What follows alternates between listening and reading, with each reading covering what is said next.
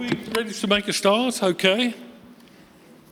Lovely to see you tonight. I mean, it's a cold day, and uh, you've done really well by coming out tonight. Appreciate that. Now, at great cost, pause. I've got you these, okay. All it is, no, no, not good. Uh, all it is, it's the first two lessons, which was the last time, a couple of weeks ago, and tonight. And then, God willing, in a couple of weeks' time, I'll give you the next two. Uh, we're trying to do the whole thing in six lessons, like I think I said to you. So the last one would be on December the 6th. Can you hear me okay at the back? You okay? All right, lovely. Um, I'll pass these out now, so if you can do them from the back. Thank you, Al. Oh, wait a minute, hi up. Mine's on there, I think. Oh, that's the. The master copper. Oh, You got it? nearly gave away the secrets then. Yeah, no, that's all right. Thank you, Al. While they're being given out, let me just do. Uh, well, I don't know whether this is an apology or a resignation. I mean, this is up to you tonight. Um, after the lesson that we did a couple of weeks ago, um, you know, you filled the labels in. You remember filling the labels in and, you know, what comes next, the events. Well, at the end of the meeting, I'm afraid to tell you, somebody came up to me and he said, Vic, you've missed out the second coming of the Lord. I mean, it's the only most important thing that I missed out on the labels. so I thought about this today and I thought, have you ever watched Dad's Army? Yeah, we all, we all watched Dad's Army. Well, you know, like you got the buffoon, uh, Captain Mainwaring, you know, pompous little man, and he leads his platoon, and they, they, they inevitably get into trouble, and they, they, they've got a problem which they don't know how to solve, and so they're standing round there, the platoon, uh, and Captain Mainwaring. And Sergeant Wilson, you know, John Le Mesurier by the side of him, he says to him, Well, why don't we do and then something? And then Captain Mainwaring goes, Ah, yes, I wondered who was going to point that out. Well, I wondered whether I could have done that tonight and fooled you. But you're too clever for that. So I've, uh, I've written a letter of resignation and I'm appointing Paul as my successor. He's the guilty one, Paul. He's better looking than me and he's taller, so he might be better at doing this. But for tonight, see how we go. Okay. If you're looking in, in your notes there, I was going to get a glass of water. If there's one going. Oh, thank you. If you're looking in your notes, from pages one to four, you'll, uh, one to three, you'll find that that's the, uh, the lesson that we did. Now, picking up tonight, I've got a link in at the part that we did in chapter 1, just to refresh the memories. With your Bibles, if you look, Revelation chapter 1.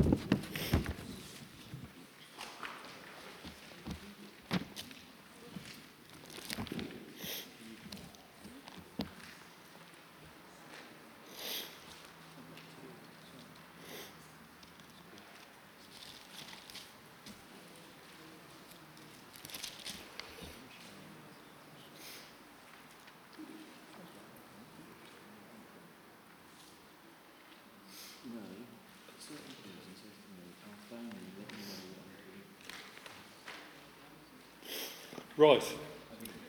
Now, there is a key to understanding Revelation.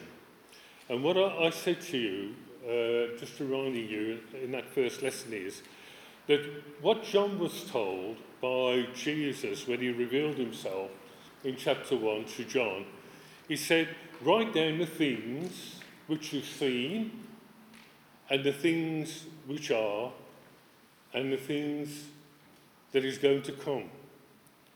And that's the key which will unlock Revelation for you, the book of Revelation. And as we go into the study, you'll see what I mean. I'll explain it more fully as we go into that.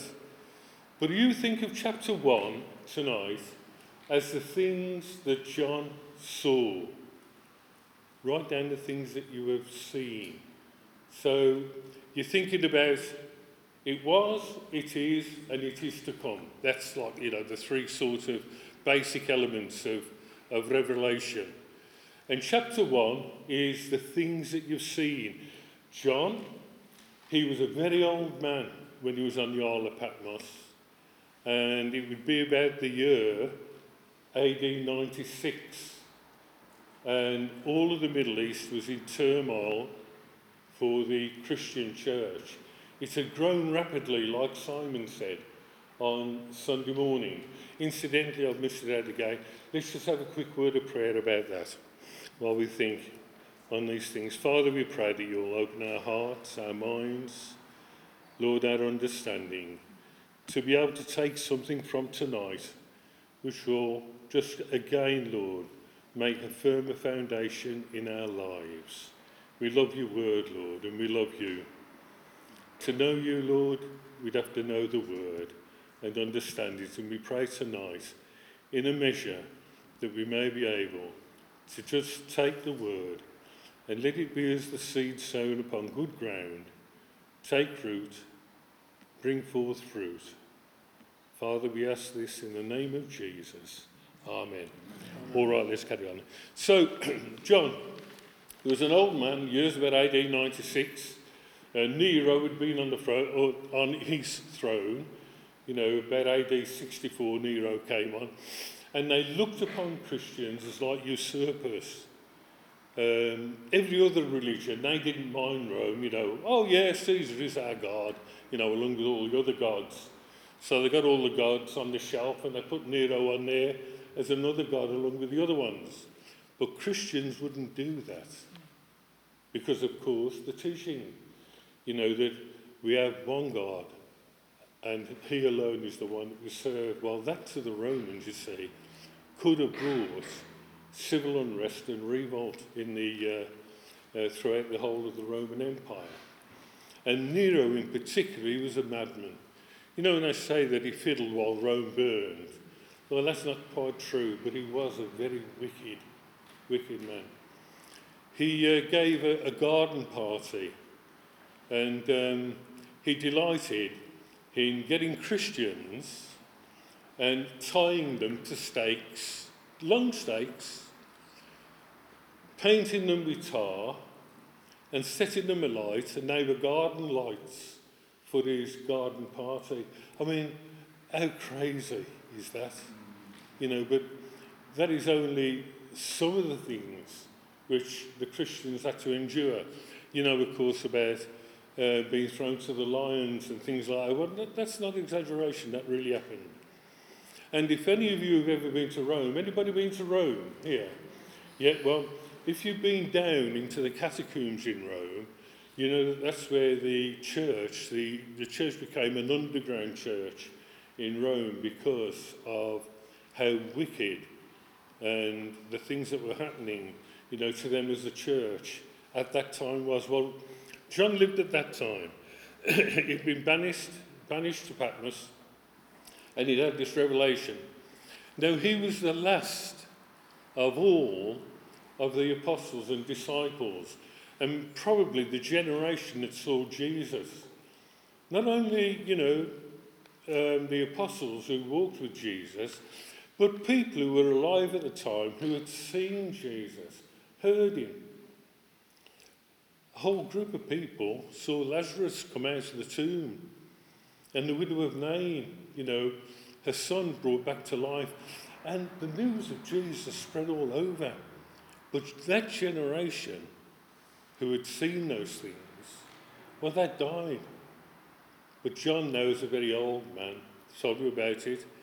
He was established in Ephesus, he was the bishop there, and at this time now, while he was banished on the Isle of Patmos, When Jesus said to him, Write down the things that you've seen, well, of course, you know, it's seen and been with Jesus. That's probably the last of a few.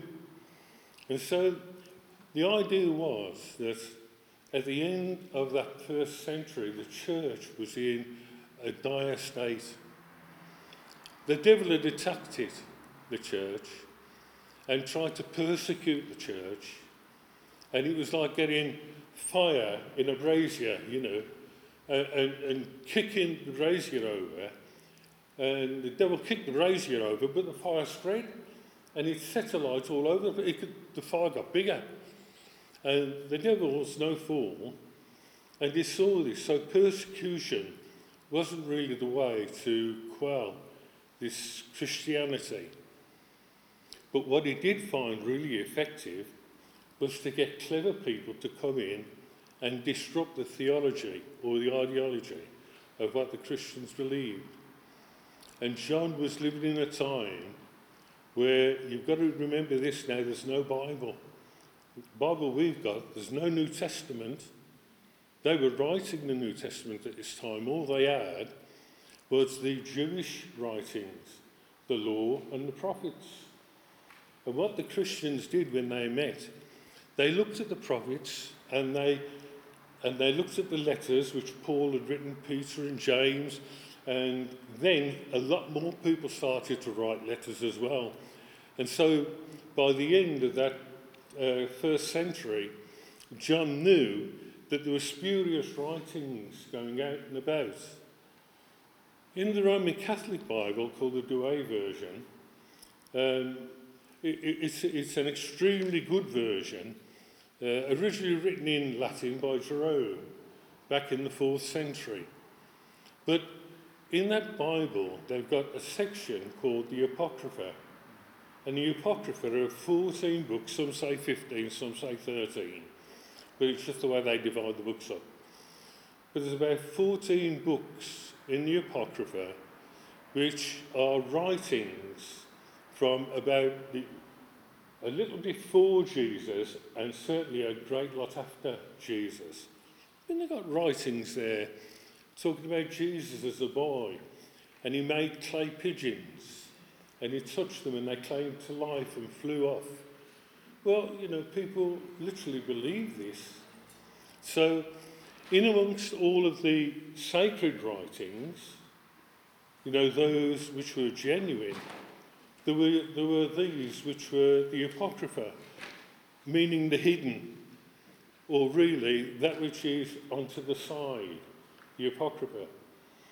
Now, Jerome, with his Bible, he was not to know, you know, that when he translated from the Hebrew, Aramaic, and Greek into the Latin tongue in the fourth century, there still had been no Bible put together by the fourth century, and Jerome was the first one to do that, and he did a good version.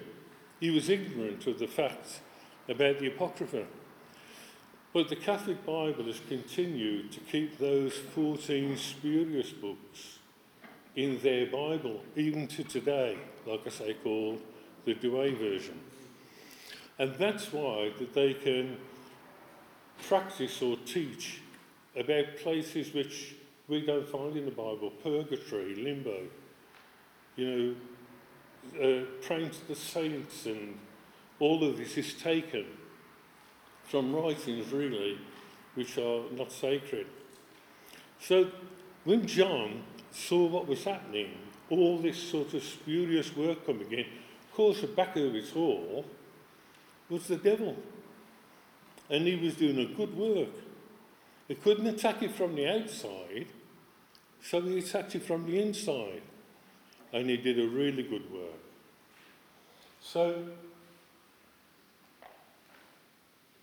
by the time that the first century was over, there were movements of heresies, Gnosticism, spelled with the G, G-N, Gnosticism.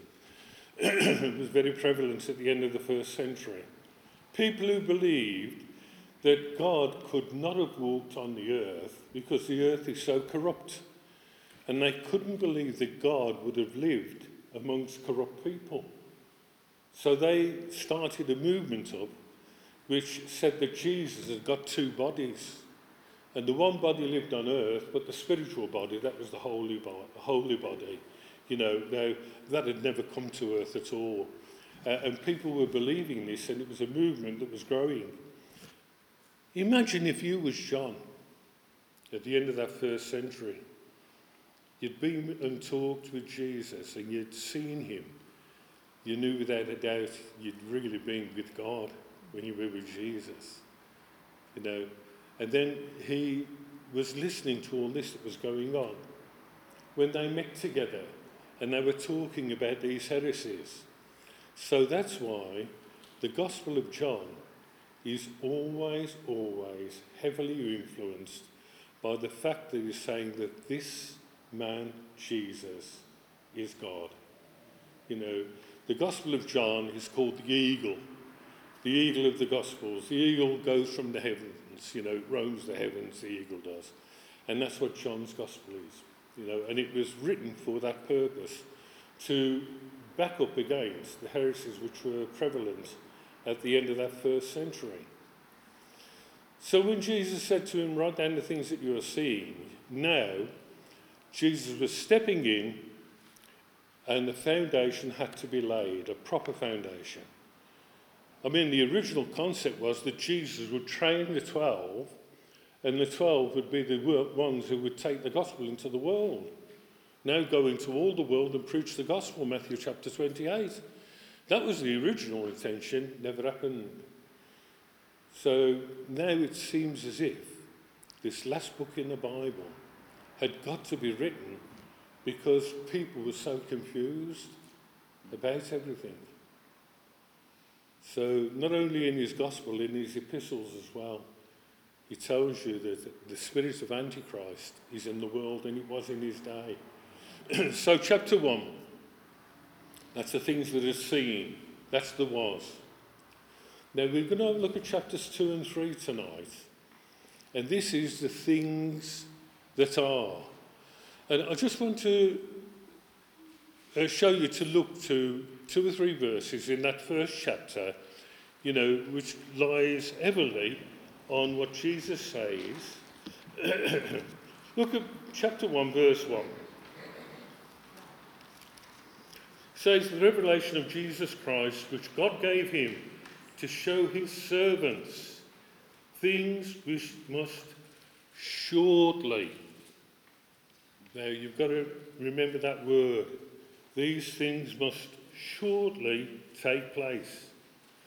And he said, he sent and signified it.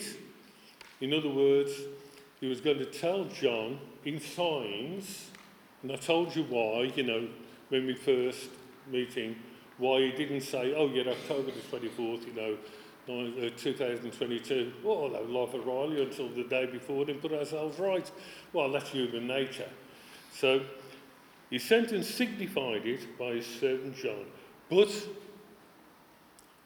what I want you to look at there is that these things will shortly come to pass.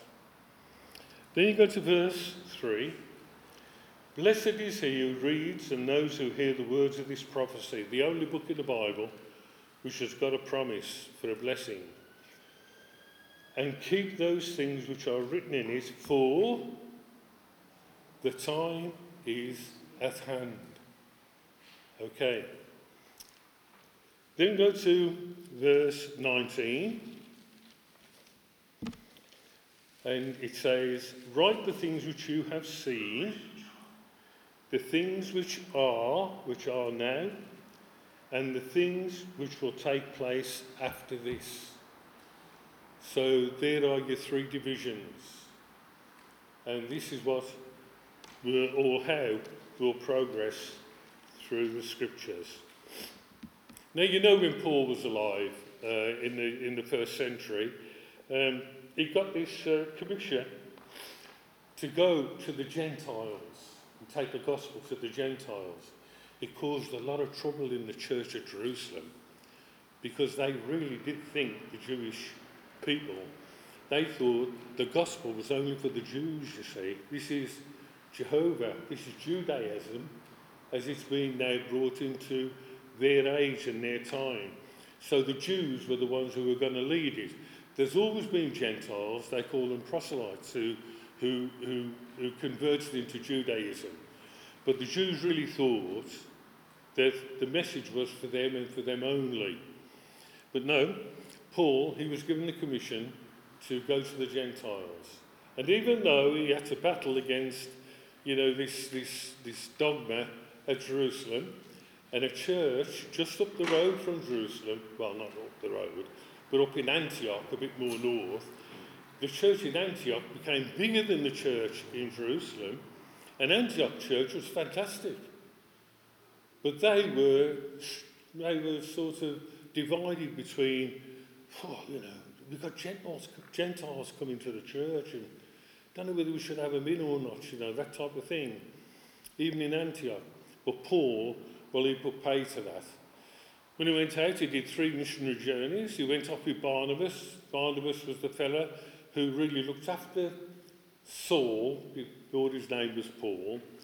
Barnabas looked after Paul when Paul was an early convert. And so they went off together and did the first missionary journey. Then they went back to Jerusalem, gave the report of what had happened. Oh, you want to see the things that have been happening. You know, they'd been to modern day Turkey down in the south and they'd crossed over to modern day Greece and then come back into Turkey and went up north toward Dalmatia and then came back down. They'd only just touched the area. But the things that had happened on that first missionary journey, incredible. And they went back to Jerusalem to give the report. In Jerusalem, those in Jerusalem, James, the brother of Jesus, was leading the church in Jerusalem at the time. And he said to the church, Brethren, if this is so, then surely the gospel is going to the Gentiles. So then there was a sort of acceptance, you see, from after that first missionary journey. Then, after the first missionary journey, Paul got a bit sort of, well, you know, I'm here, I'm here now, I wonder what they're doing, you know, where, where we've been. They'd go to a town and they'd sort out where the Jews were in the town and where they met, mostly down by the river. And then Paul and Barnabas would go down there and start talking to them about things which had happened in Jerusalem. A man named Jesus, who was God in the flesh. I mean, a lot of people scoffed at it, you know, but some accepted it. And those that accepted it, they became the nucleus of believers in that town. Then Paul and Barnabas moved on and did the same thing again. So when Paul and Barnabas got back to Jerusalem, saw what was going on, Paul got a bit restless, you know, thinking, wonder what they're doing in places where we've been. And he said to Barnabas, do you ought to go back and have a look at them, you know, see what's going on? And Barnabas said, yeah, no, I'm up for it. You know. Well, he didn't say that actually, you know, that's, that's what we'd say, isn't it, really? He said, yeah, yeah, yeah, yeah, I'm up for it. And um, Barnabas uh, uh, got a little nephew called Mark. And this Mark is very likely the one who wrote Mark's Gospel. Anyway, Mark was only a young lad, and, and uh, Barnabas said, uh, We'll take the kid along with us. No, he didn't. Well, you know, he did, but he didn't say the kid. He said to Paul, He'll be an help, you know, he'll be okay. You know, he'll help us as we go. So Paul, you know, consented and they went. And uh, this young lad, Mark, uh, they started off crossed over the sea, went to Cyprus, going through Cyprus, miracles happening in Cyprus. And then Mark got homesick. I reckon he was crying for his mum at night, you know, like they do in homesick. I'm just going to divert a little and tell you a true story. I went in the army and I was 17. I was a, I was a young lad, you know, but I was really keen. And um, on the very first day in the army, you go in, you go in your barrack, you're told where to go, you know, you, you go there in your barrack room. And then all these fellas are tipping in. Uh, now, these were blokes who shaved. You know, I was 17, hadn't grown a whisker. And they're all coming in. Nobody knows anybody. But I've been in the army cadets before, so I've got a little bit of nous, you say. So when I went in the barrack room, and it's a long room, 12 beds up this side, 12 beds down that side, with a narrow, you know, wardrobe for, for each of the beds. Well, I knew the first thing you do, you don't take your bed nearest the door. So I went up to the top, and you don't take the top bed either. So I took the one below the top.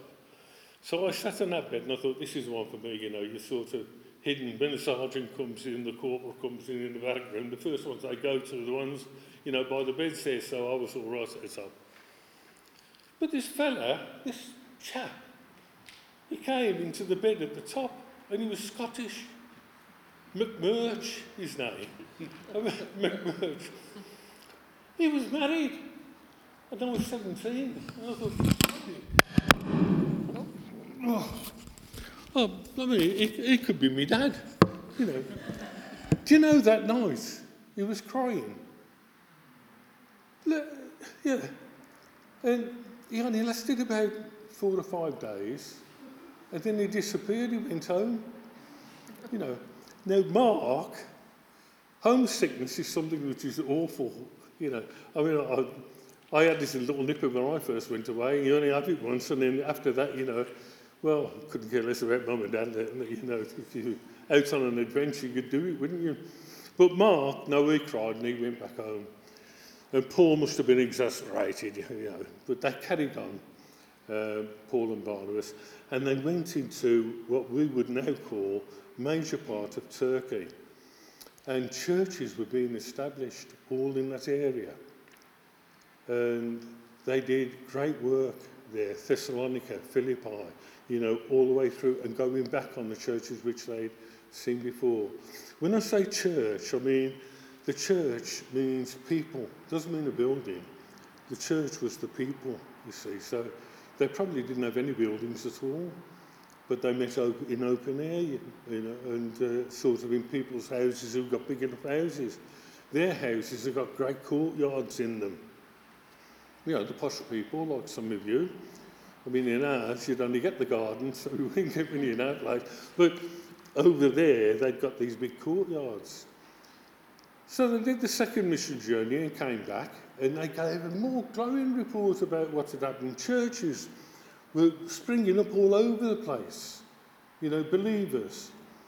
And then Paul again got a bit restless and he wanted to go again. And Barnabas said, Yeah, okay, we'll go again.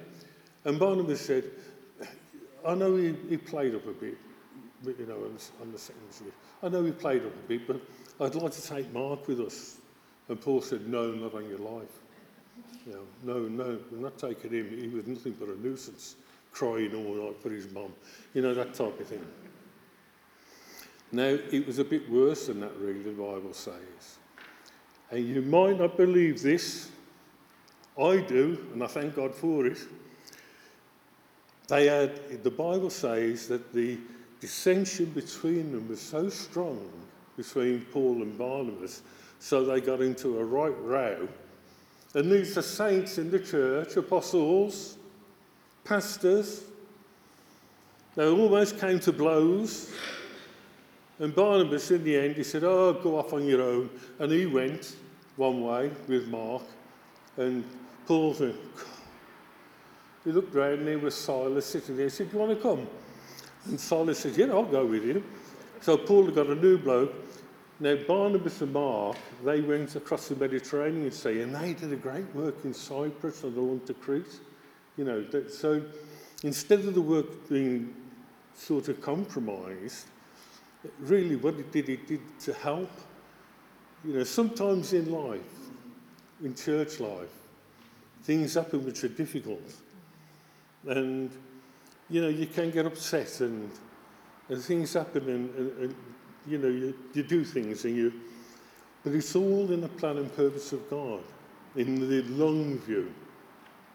You know, so anyway, Paul and Silas, they went off, and those are the couple that were in the jail in Philippi, you know, that type of thing. And so the work prospered. Now, coming back to the Isle of Patmos after all that, and it's nearly time to go home, and we haven't touched the study. Well, now coming back to Patmos with, with John, um, when Jesus said, Now write the things which are shortly going to come to pass. I told you when we first met that if you get four theologians in a room and get them to talk about Revelation, they'll end up with five different theories. You know, that's, that's like the book of Revelation. That's, that's really how it is. And it's always been. Now, if you come tonight thinking that you're going to understand the book of Revelation by the end of this, no, I'll give you an overview of it, but you'll have questions, and I won't be able to answer those questions because the book of Revelation is one which has got many layers of depths. Once you start digging into Revelation, you've got to go deeper, deeper, deeper, and no one ever really has broken the code. But that doesn't mean to say that the message of Revelation can't be understood. The whole reason for the book of Revelation is to say that God is going to culminate everything to do with time on earth. It's going to happen. And Revelation tells you about all those things which are going to happen before the end of time. So the message is that God is still in control, regardless of what you know is happening today. God is still in control. Now, if you have a look at your page on, on page four, this is lesson two. With that in mind, now just bring back to mind what I told you. The church is in a mess. There's a lot of spurious writings going around. People don't know what to believe and what not to believe. So, chapter 2 and chapter 3, these are the messages that, G- that Jesus gave to John to tell the churches.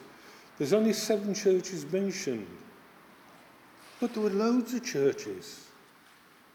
So why just these seven churches? They were all tightly knit in one small area in what we have now, Western Turkey. There's a city there called Izmir. Izmir is the Smyrna of these, these churches. So the first message is to Ephesus, Smyrna, Pergamos, Thyatira, Sardis, Philadelphia, and Laodicea. And all those seven churches are in this tight, compact area.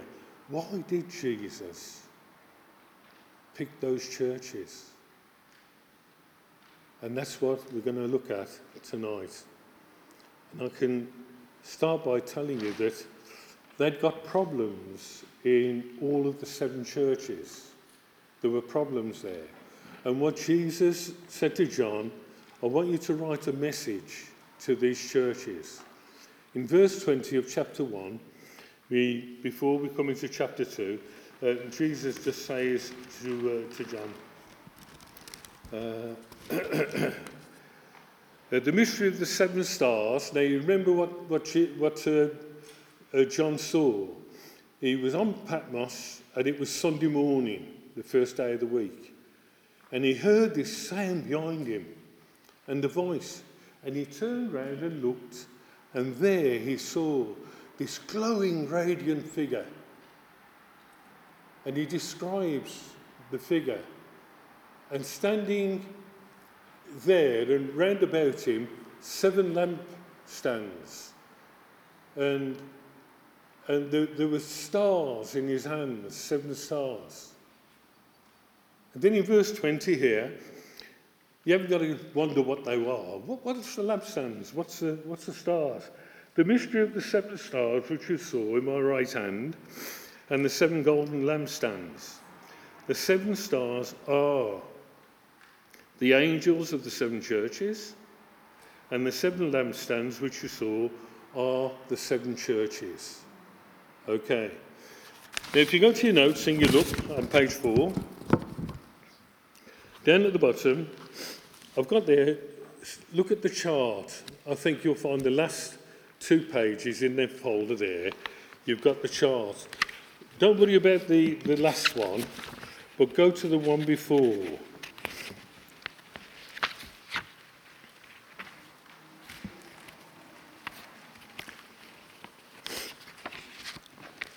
which should be that one. All right. So you've got the figure there, Jesus, of course, in the seven lampstands and the seven stars. Now, under those stars, on the left hand side, we've got Ephesus, and then going along the line there, the seven churches. And then, if you look in Ephesus and look below, I mean, you know, I've got, um, I did the typing as, as bold as I could, but, you know, trying to squash everything in there. If, if you've got bad eyesight, I'll tell you what it says. But if you turn sideways, Ephesus, it's got backslidden church, the early centuries of persecution. Now that's the opening key to chapters 2 and 3. Chapter 1, the things which were. Now, chapters 2 and 3 are the things which are. So, is this an opening revelation which is ongoing, it's rolling on down through the ages? Back to the chart again.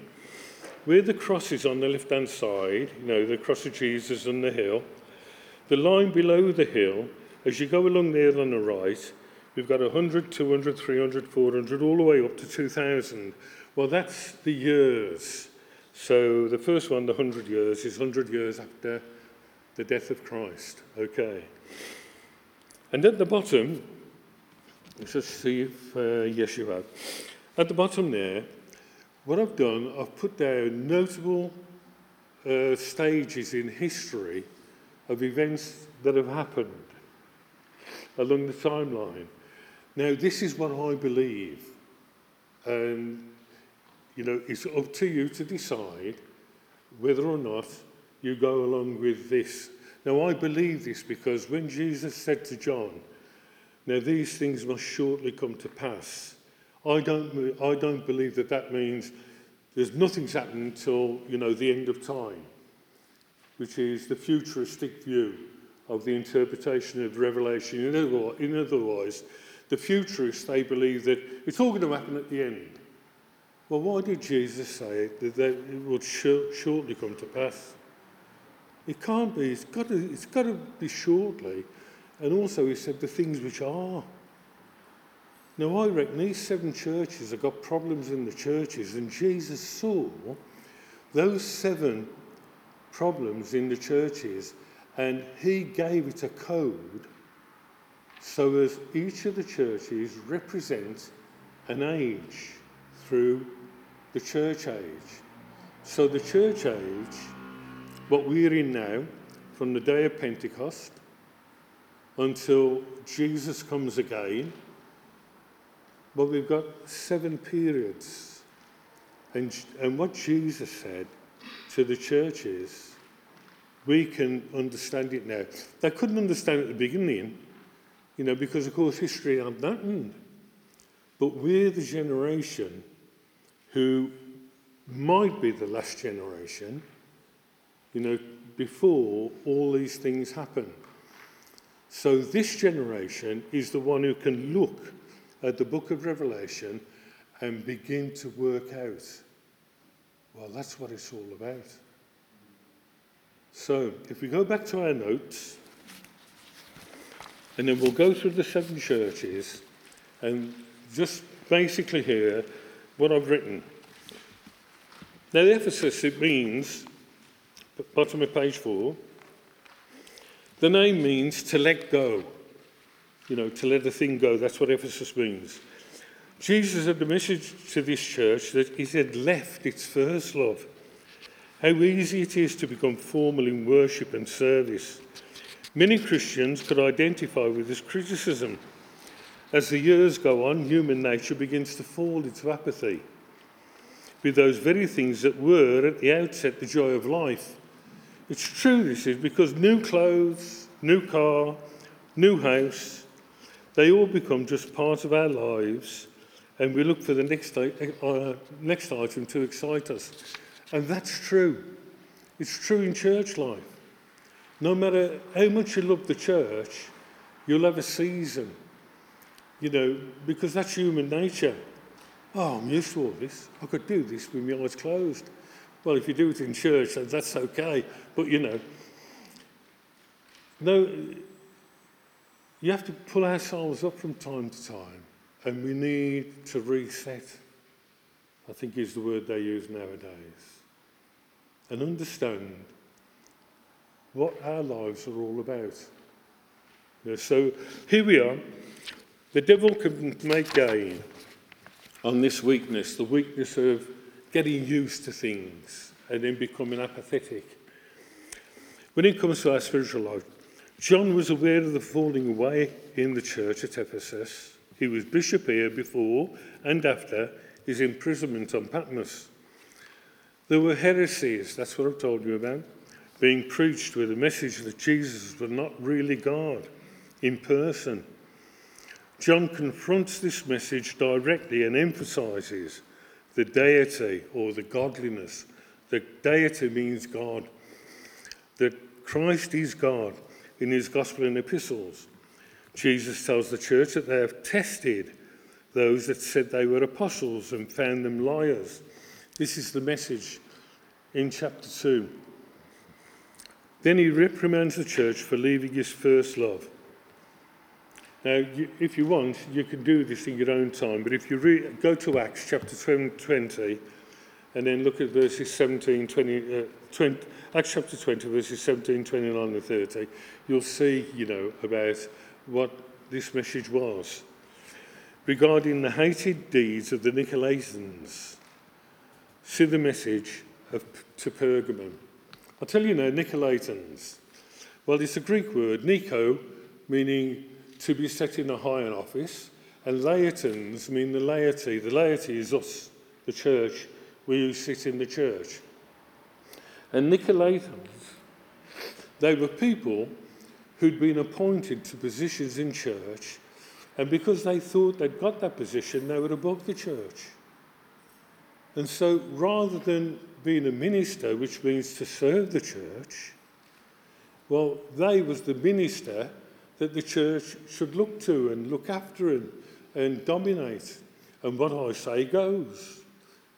Now, Jesus said he hates the deeds of the Nicolaitans.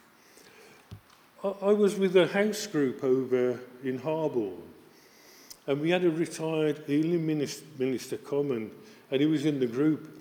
It sort of, you know, sort of didn't balance the group really because he sat there and I was thinking, well, you don't really belong here, you know, this bloke, he's, he's streets ahead of me, you know, that type of thing. And he said something to me which uh, made me really think. And I thought, well, I did believe that, but I thought it was wrong.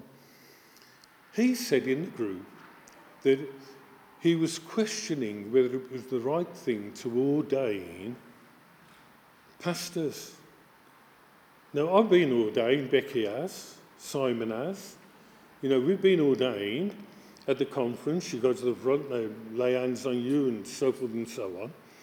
You know, and that's ordaining. But what this minister said, he said, because, he said, people put you on a pedestal, and it's the wrong way around. The minister should be serving the people. And you know, I thought about it. I thought, the more I think about it, the more right it is. I knew a chap in the Assemblies of God, and he was one of the leaders in this district, you know, over on the east side of Birmingham. And uh, his mother had got to go to hospital. Well, Sandra's sister was, was, a, was a nurse at the East Birmingham Hospital. In fact, she was a sister in the hospital. And this minister, he brought his, he brought his mother, you see. And he thought he didn't need to stand in the queue because he got his minister's collar on, his dog collar on, you see, so he got his dog collar on. And he thought that because of who he was, he could go to the front, you see. And he was very upset. And he didn't know that my sister in law, Pam, knew him and he embarrassed himself and made him look foolish, you know. And that's where, in some cases, you can't blame the fellow because the church has put him up on the pedestal.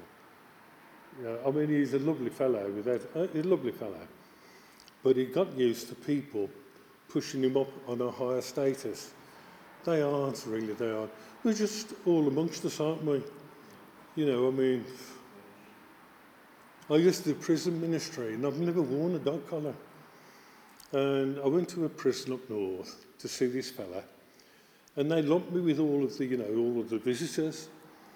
And this prison guard said to me, who you come for, mate? who you come for, mate? Oh, I come to see Michael, you know. So, so, so. Who are you? You know, thinking I might be his brother or his whatever. I said, well, the chaplain come, he's asked to see me.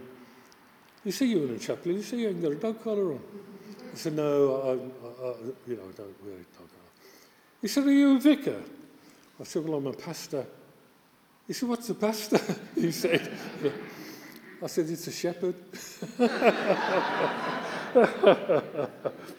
so, coming back to the Nicolaitans, you see, this is the, I'm only telling you that so as you understand, you know, fully.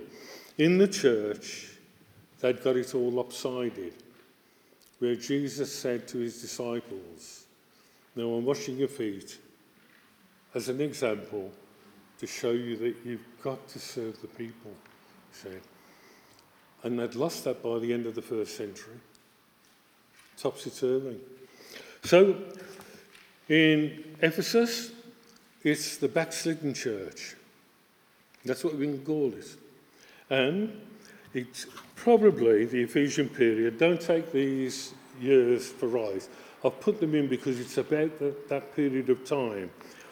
But you take it from the death of Christ, probably AD 33, to the year 170.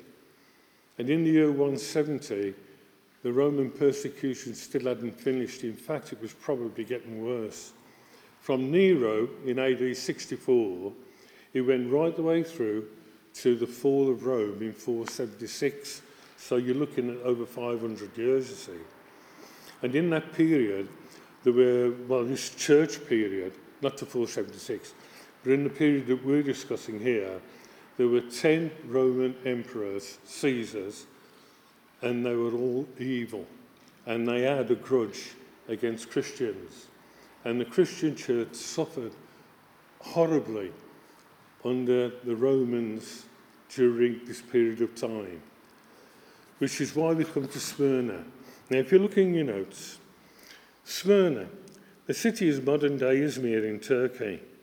The name means bitterness, so it suits this church because the root meaning of, uh, also, it's the root meaning myrrh, which is an ointment used in the preparation of a body for a funeral. Now, at this time, the church was going through a time of great persecution. The Roman government had already identified Christianity as a sect that was against the theory that the Roman emperor should be seen as a god, aligned with all their other deities. Nero was emperor from AD 64, and there would be continuous opposition and persecution of the church until AD 310. At this point, Diocletian, Diocletian was at the uh, year AD 310, was exceptionally cruel to the Christian faith. He ruled for 10 years, and this could possibly be the reference to the 10 days of great persecution that Jesus spoke to in chapter 2 here. That it could be the 10 days of great persecution of Rome over the period from AD 170 to 310. And I think at this stage we ought to have a look at the message to the Ephesian church and the Smyrna before we do the others. Chapter 2, verse 1. To the angel of the church of the Ephesians write, These things says he who holds the seven stars in his right hand, who walks in the midst of the seven golden lampstands. Jesus said, I know your works, your labour, your patience, and that you cannot bear those that are evil. And you have tested those who say they are apostles and are not, and have found them liars. And you have persevered and have patience and have laboured for my name's sake and have not become weary. Nevertheless, I have this against you, that you have left your first love. See, that's the backslidden part of the church. Remember, therefore, from where you have fallen, repent and do the works, or else I will come to you quickly and remove your lampstand from its place, unless you repent. But this you have, Jesus said. But this you have, that you hate the deeds of the Nicolaitans, which I also hate. See, pompous, pride. No, you get nowhere with God. You know, be humble. You know, and be proud you're humble. No, no, no, no. no, be humble. Um, not over humble, you know, but something just be yourself and don't push yourself. That's arrogance. He hates, you hate the deeds and Nicolaitans, which I also hate. And he closes with, to Ephesians, this, this message Hear you as an ear, let him hear what the Spirit says to the churches. To him who overcomes, I will give to eat from the tree of life, which is in the midst of the uh, paradise of God. That was the message to Ephesus. And when Jesus looked at that church in Ephesus, he said, Yeah, I've got that. That's that, that's that first period. You know. And Jesus said, That'll be the one that I can put in, tell uh, John to write about. And then in 2022, in Christian Life Centre, I'll get the full Nicholls to tell the church, you know, this is what's happening. So, the next one is the persecuted church. Now then to the angel of the church in Smyrna, right. These things says the first and the last who was dead and came to life. I know your works, your tribulations and poverty, but you are rich. And I know the blasphemy of those who say that they are Jews and are not, but are of the synagogue of Satan. Do not fear any of those things which you have, which you are about to suffer.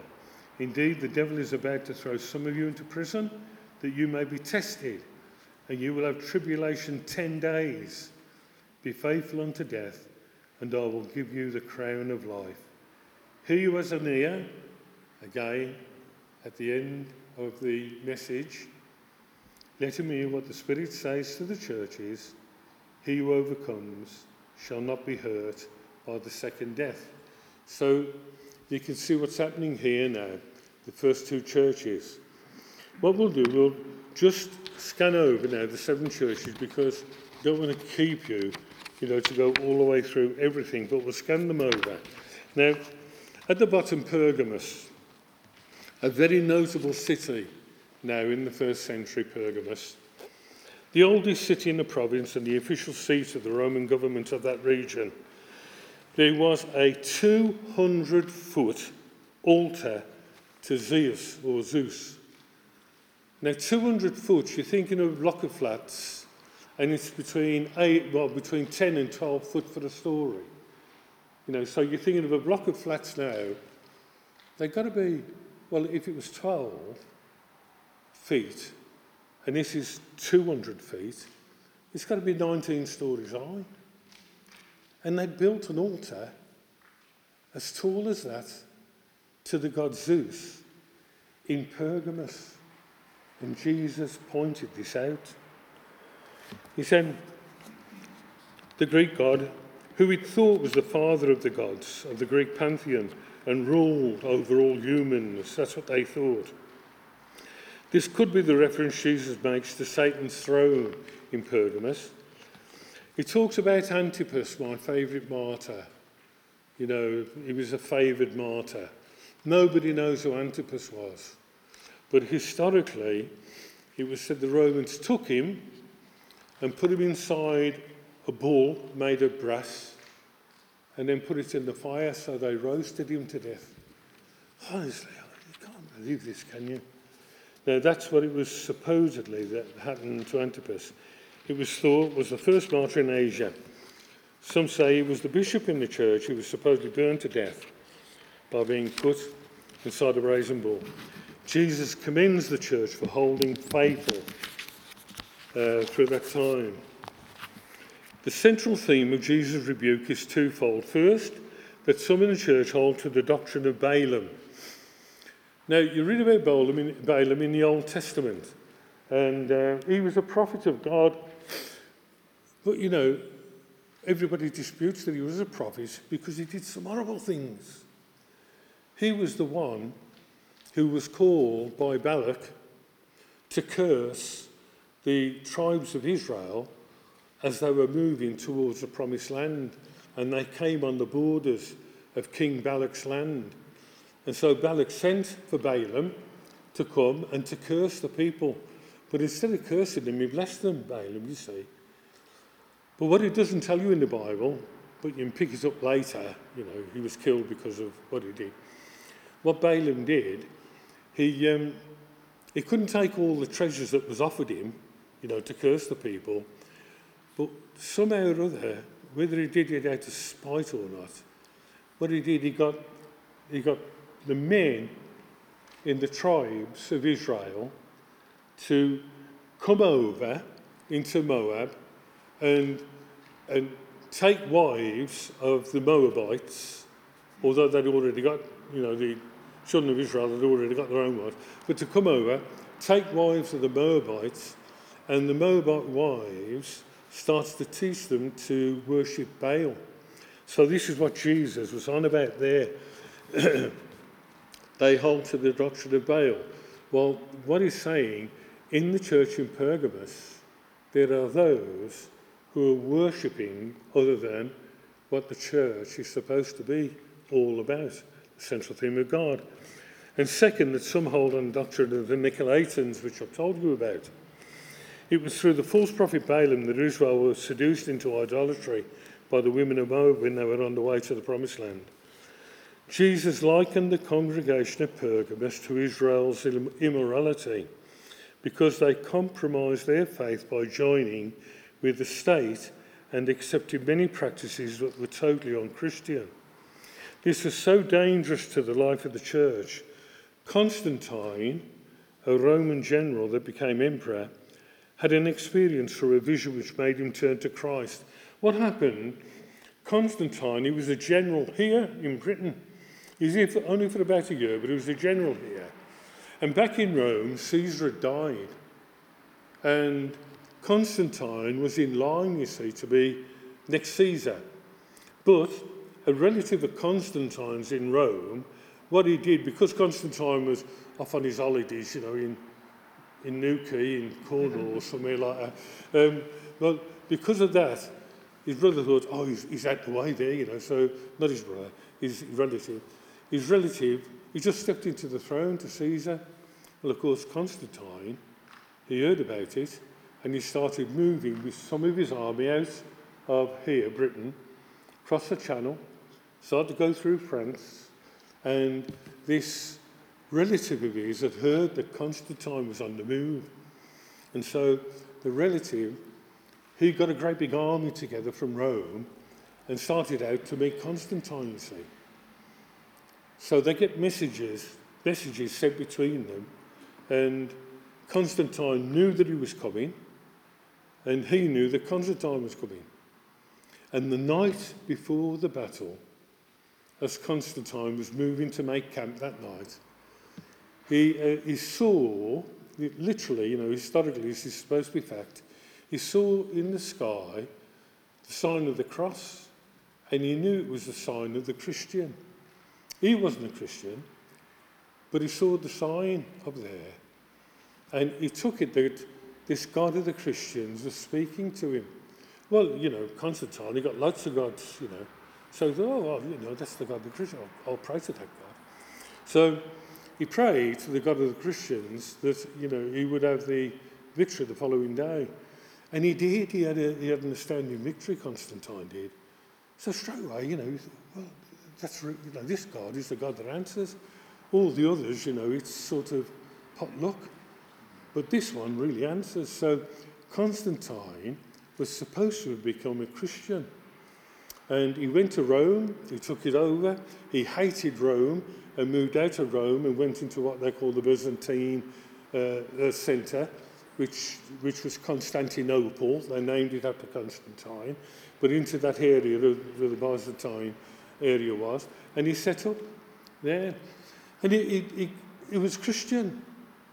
And he thought he was going to help God by making people become Christians. So what he said to all the people is, if you become a, if you become a Christian, you don't need to pay tax. Well, everybody became a Christian, you see. And they didn't believe in God. They just thought, well, I don't want to pay any tax for it. I don't mind going to church once a week. And, um, and Constantine, whether he did it willingly or ignorantly, but what he did, he brought in the heathen, and to keep them, he adopted some of the heathen practices into the church there, which is now, which is now Istanbul, you know, into Constantinople, and he brought these heathen practices in. And you know what? We still practice them today. That's right. Right? They came into the church and they stayed into the church. Some of the people that came into the church with Constantine, they worshipped the sun god. And um, so Constantine said to them, Oh, yeah, that's all right, you know, uh, well, Jesus is the sun god. And uh, what these sun god worshippers did, they worshipped the sun, but they had a great big festival on what's now uh, December the 25th, three days after the equinox, the winter equinox, because that's when the sun starts to get stronger again. So they had this big festival. So what Constantine said to the church was, well, you know, that's it, Jesus was born on December the 25th. He wasn't. He was born more likely around about the April time. But this Christmas, they'll be singing carols, and we all do it. What I say, well, every day is the day you celebrate Jesus, don't you? But in that first church, they did that. And lots of other practices as well, you know, which the Roman Catholic Church still practice to this day. The Free Church, they've got some of the practices, but not all. You know, Lent, Lent isn't in the Bible. You know, Lent isn't in the Bible, but it is in the heathen practices the 40 days of weeping for Tammuz. Know, Tammuz was the son of Nimrod and his wife Semiramis. And they had a son, Tammuz, and Tammuz was killed while he was out hunting. So they deified Tammuz. This is way back in the Babylonian era or in the Assyrian era at Nineveh. And they deified Tammuz and they kept his sign and it wasn't the letter T which they were doing for Tammuz, because of course it was in their own Sumerian language, you know, but this sign of the cross, well, people who worship Tammuz, they did, they did this sign for Tammuz, you see. And that was adopted in church with Constantine. Oh, that looks all right, you know, put a bit of that in. And the 40 days of Lent, you know, crying for Tammuz, yeah, okay. Uh, well, we did that for like 40 days mourning up until, uh, you know, when Jesus died. So we'll bring that in as well. And you'd be amazed at the amounts of the infiltration of heathenism that is in the church and the people are ignorant of it. You know, totally. Anyway, coming back to this, that's what Jesus was on about. You've joined yourself to heathenism, you see. And in this church here, he told them, Pergamon, no, that's not right. I don't like that. And he told them up for it. So Constantine, the Roman general that became emperor, he had this experience by a vision. In his zeal to advance the church, he adopted many beliefs from the heathen religions. This wrought havoc to the church Inevitably, the acceptance of heathen practices led to a segregation of priests and laity. I mean, they made it absolutely blooming obvious, you know. Uh, when the church opened on Sunday morning with Constantine being there, he'd come in with great pomp and glory and they'd set up a throne at the front and he'd come and sit on the throne. And then they noticed there, there was the mayor. Oh, come up here, put a chair out for the mayor, you know. And then anybody who was a dignitary, well, they had high chairs and they set themselves above the people. So they were worse than the Ephesians, you know, and not only that, they bedecked the churches out with, with iconology, you know, paintings. And then they deified people who'd been really good, made them look like, you know, pray to these people and your prayers will go through them. And these paintings of the saints around the church all developed into what we know today, which is practiced in churches, the Eastern Orthodox Church and the Roman Catholic Church. Anyway, let's get down this, otherwise we're not going to get home till midnight. Right, next one, Thyatira, very quickly. Now, this is called the Lax Church. Jesus rebukes the church for allowing a woman named Jezebel. Oh, wicked woman, Jezebel. She was a Sidonian who came down and married Ahab, king of Israel. And she was wicked, killed people at a drop of a hat. You know, had people killed. They had a daughter called Athaliah, and Athaliah became a queen in Israel, in Judah. And Athaliah killed all her grandchildren, all the sons. One escaped. You know, what a wicked line is Jezebel. Absolutely awful woman. Um, named Jezebel to teach and practice immoral acts and sacrifices to idols. This is Thyatira. Um, so let me see if I can just shorten this down. Um, going down through the years, this church became dominant throughout the whole of Europe. Kings had to obey this church. They were frightened to death, kings were, of being excommunicated. If they were excommunicated, it meant they went to hell, no matter what else. This church, under the head of the church, that we know now the Pope, well, that Pope, he had massive power. He could tell kings and emperors and anybody who was anybody what they could do. And during that time, in this period, this Thyatira period, is the longest period, lasted for nearly a thousand years. A thousand years. And uh, in that time, it developed and grew. Practices which were brought in, which were absolutely, we, we haven't got time to go into all of that, but the church at Thyatira they allowed this woman Jezebel, who Jesus said, Jezebel isn't the woman in the church that Jesus used her as the example of what the organisation, and you can't call it a church, it became an organisation. And the Pope was over this organisation, ruled with a rod of iron. People were frightened to death that they might do something wrong and go to hell. If the church said you're going to hell, you're going to hell. You know, that's, that's awful, awful. And this period was all the way through uh, to the time of the next period. Now, the next, oh, I've just got in page seven. At the top of the page there, this church, Thyatira, became so bad that a man named John Wycliffe, who was uh, a student, a brilliant man, lived here in England, and he knew Latin. He was training to be a priest, and he was reading Jerome's Bible, and he read there that salvation was given by God, not by the church, by God. And John Wycliffe was a clever man, and he started to question all these things that were going on and he was told to shut up and just obey. Well, you know, he was an educated man. Now, John Wycliffe, they call him the morning star of the Reformation. See, he lived 1330, to the year 1330 to the year 1384. And he's known as the morning star of the Reformation. But the man who really pushed the Reformation, and the Reformation was to break from this from this iron grasp that this organization, organization had over all of Western Europe, the man who really challenged it and broke the clasp was the man Martin Luther, who was a German monk. And he knew about what John Wycliffe had tried to do.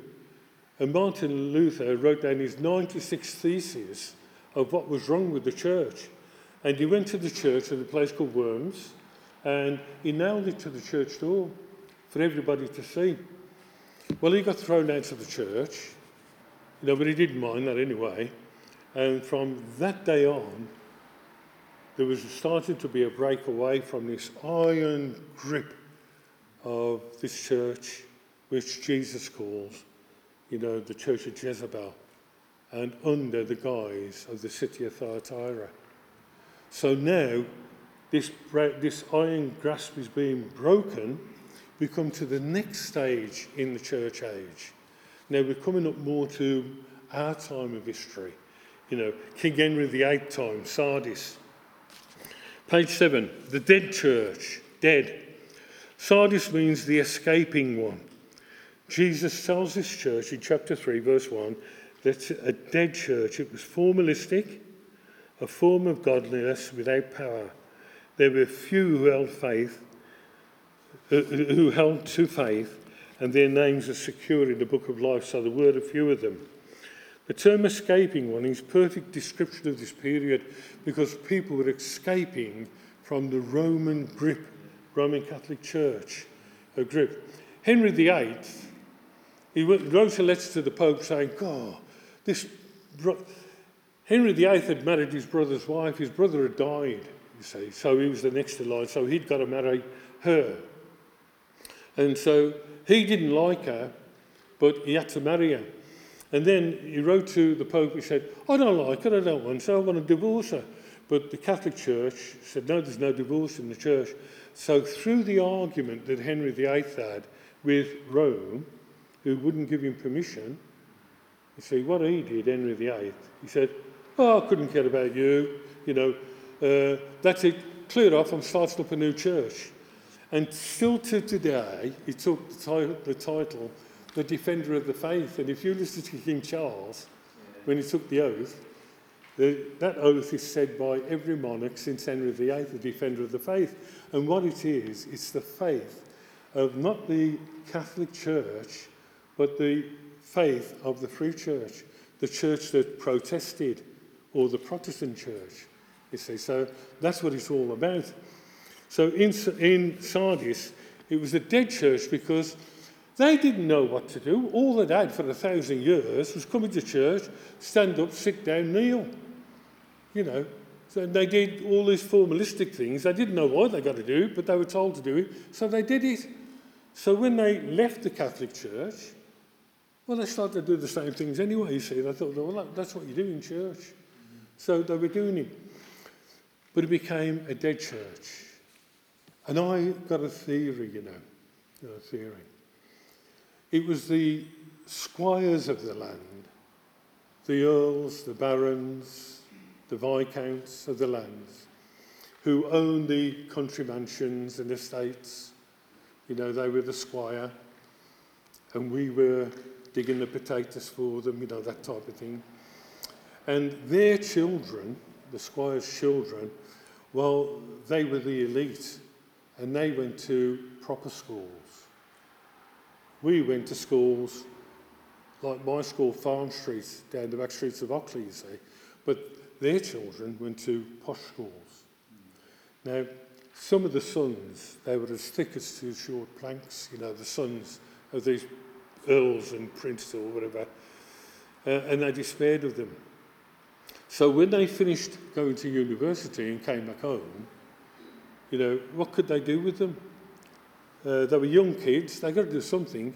So they did one of two things. They either put them in the army or put them in the church. That's what they did because it was looked upon as a good profession. And a lot of these kids, these fellas, in those days, they ended up in the church. They didn't need to believe in God. They got a book there, they just read the book and that was it. So the church at this period developed into a dead church. Philadelphia, very quickly. Bottom of page seven. We're moving all along these church periods and we're moving through time. Now, Philadelphia is the favoured church. Philo is Greek for love, not, not love between a man and a woman, it's the love between uh, a man and a brother, uh, like a woman and a sister. That love that you have, that's filial love. So Philadelphia means the love of the brethren. And the Church of Philadelphia, we're coming up to a time now, um, at Sardis, that period takes us through to about 1730. So it's, you know, getting more recent for us. In 1730, what happened? What happened was, and it happened in this country, in England, nowhere else in the world. In this country, a man named William Carey, who lived in Northampton, and Northampton was the centre of bootmaking. Well, everybody went to church on the Sunday, but William Carey went to a meeting on a Friday night.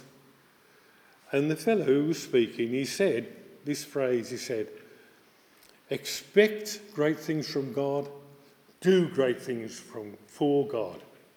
So William Carey was in there. Now to me, you know, I think, oh yeah, okay, okay. But William Carey, it hit him like a bombshell. And he couldn't get it out of his head. And he got this longing to serve God. And so he went off to India. And William Carey, you probably don't know that. Well, maybe you do. I didn't know his name. Uh, I suppose most of us here wouldn't know. You wouldn't know his name because not much is said about him. But he is called the father of modern missions. A fellow from Northampton. He went to India, and then from that, seeds were sown, and in London, a printing company started to print up sections of the Bible called gospel tracts. Not the whole Bible, but parts of the Bible. And they were called the London and Foreign Bible Tract Society. And then they started to print the tracts up in different languages because William Carey had set the example. Now, other people in this country were thinking, I've got that longing to go. And in this country, there were people like Stanley Livingstone, you know, a brilliant man up in Edinburgh, in the, in the university there, going to be a doctor, but he got the call to go to Africa, into areas which had never seen a white man at all. Uh, on the maps of the world in, in the 18th century that we're talking about here, all around the coast of Africa had been mapped. But on the maps, and still today you can see it in, in the museum, in the uh, yeah, in the museums, in the historical section, all they've got in the middle of Africa is the dark continent. That's all, because nobody had ever gone in there. See? But Livingstone went in there and he took the gospel with him.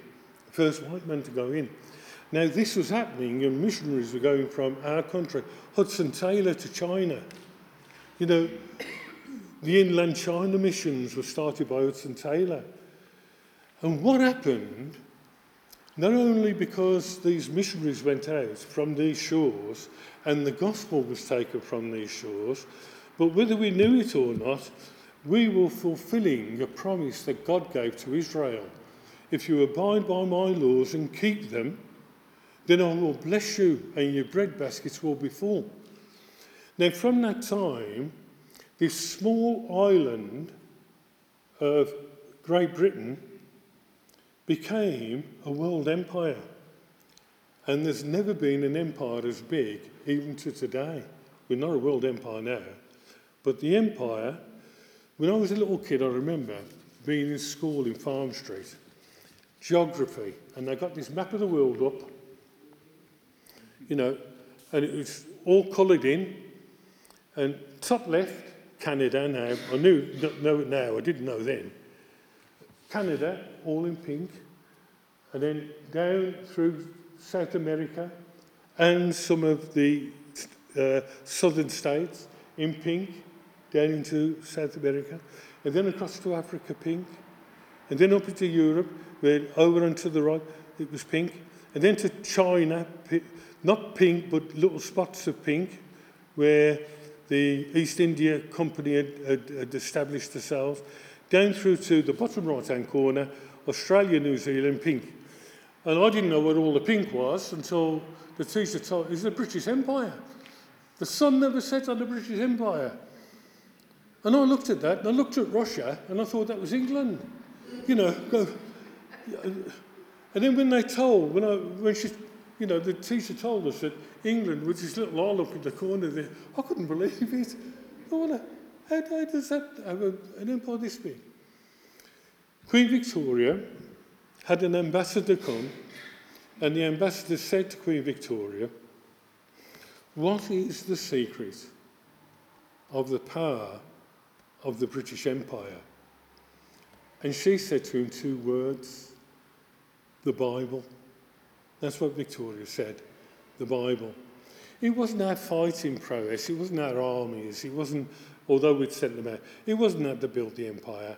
It was God who blessed the country because they obeyed the command and the promise from God in the Word. You know, that we had started to spread the Word, the gospel, into the world. And God blessed the nation with the empire. It's a bit different now today. But that's how he came back. And Philadelphia was this period of time, a favoured church, the church of brotherly love, that took us up to the last period. Oh, we're nearly there. Laodicea, the lukewarm church, and most of you know about Laodicea. We're told about this. And unfortunately, this is the last church, and it's the day and the age that we live in the lukewarm church. You think you're rich, really you're very poor. You know, the Church of England is probably the largest landowner in this country. The riches are amazing. Don't mean anything to God at all. I read about a man called uh, Oswald Smith, Smith, Oswald J. Smith, a Canadian. Uh, he was a minister in Canada, and um, he, had an, he had an upset in the church, you know, and he thought, oh, I, I, can't do this. So he dropped down from being a minister, you see. Uh, but he still went to church. And um, he, was, he, was, he was taking the collection round in the church one Sunday morning. He was passing the plate out. And while he was passing the plate, plate out, God said to him, What are you doing? It's clear as that. He Said to Oswald. Smith, What are you doing? And Oswald J. Smith went to prayer and said to the Lord, well, I didn't do very good as a minister. You know, it all went cockeyed, all went wrong, and this, that, and the other. Um, and God said, get up off your knees and get back to what you should be doing. Well, there was a church which was, you know, nobody would take this church on. It was a big church called City Church in, in Ontario, one, the province of Ontario, and um, a big church. But uh, they'd always had trouble there, and it was really bankrupt. They couldn't pay for a minister. So Oswald J. Smith, he said, well, I'll take it on. Because he felt, you know, we've got to do it. And what Oswald J. Smith said to the church, he said to the people there, they said, we can't pay you much. You know, you'll have to live in the back room at the church and we can't really pay you much. And he said, no, that's okay, we'll do it. And Oswald J. Oswald said to them, but one thing I want you to do, he said, whatever money comes into the church, no matter how meagre the amount, we must send one tenth of it to the missions. And they said, we can't, you know, we, that we haven't got enough money to run the church. He said, well, I won't take the church on. And they said, oh, okay, then we'll do it. Now, they did that. And you know, within a short period of time, the church was absolutely bulging. And they wasn't giving 10% to missions. They were giving over 60% of the income in the church off to missions because God blessed what Oswald J. Smith did. Now, what we did in this country, not us ourselves, but what this country did, without knowing it, we spread the word out into the world and God blessed it. And it's, the principle of God is you give generously and I give to you generously. And in these days, especially when we're looking at can we pay the bills, Tell you what, a challenge. And when this happened, I thought, I've got no fear of this. You know, last book in the Old Testament, and God challenges through the prophet Malachi. He said, Prove me, prove me. He said, Give to me what's mine. You've held back. Now give to me what's mine, the tithe. God don't need it. But he wants to see the faithfulness of people. And he said, Malachi, give to me what's mine, and I will open the windows of heaven to you. So don't worry, you pay your tithes, you'll never be without. It's God's promise. It really is God's promise. It will happen. In Laodicea, this last church, well, the lukewarm church, is supposed to be rich, but in God's eyes, we're very poor. Now, we trust, and it's really the mission of every minister, every minister, to encourage us as the congregation, you know, to pull our own weight. He can't be there watching over us and say, no, you don't do it that way, you do it this way. You know, no. He's, we're encouraged to hear what God is saying to us and then to have the principles to do what he says. You know, that's the thing, isn't it? And in closing, can I just tell you now, on those seven churches there, I've left the, I left the pages or the blanks in there as you go along the timeline. But if you turn to the last chart, it's all filled in for you. And there, you've got the names of all the churches. If you turn it sideways on and look at it, you see you've got uh, the backslidden church, early centuries of persecution. You've got the immoral church from Constantine to the start of the papacy, Pergamus persecuted church, one, the late apostolic age, Smyrna, then the immoral church, then the lax church, Thyatira, the dead church, time of the Reformation, the favoured church, Philadelphia, and the lukewarm church, Laodicea. And underneath, along down there, I've just written in there major events that have happened through history which seem to reinforce the fact that these seven churches are the things that are that Jesus said to John. You've seen those things. That's what was. But now, write about the things that are. And that's where we are. We're in the book of Revelation, and we're in chapter 3, and we're in the Laodicean period. I really believe that. The last period. Holman Hunt painted the picture of Christ knocking at the door. It's uh, hanging up in, in St Paul's Cathedral in London. You can see it. And the door is the door of the heart. That's what it's pictured. And you've got Jesus standing there with the light, light of the world. And many of you know that on that door there's no handle. It's got to be opened from the inside. But round the door there's lots of ivy that's grown. You know, it hasn't been open for years, years. But when you hear his voice, you open the door, and in this lukewarm church, in chapter 3 there of Revelation, it's there where Jesus says, I stand at the door and knock.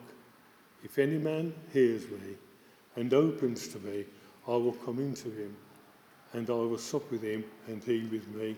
And that's really a wonderful opportunity, you know, for us today. They're great days.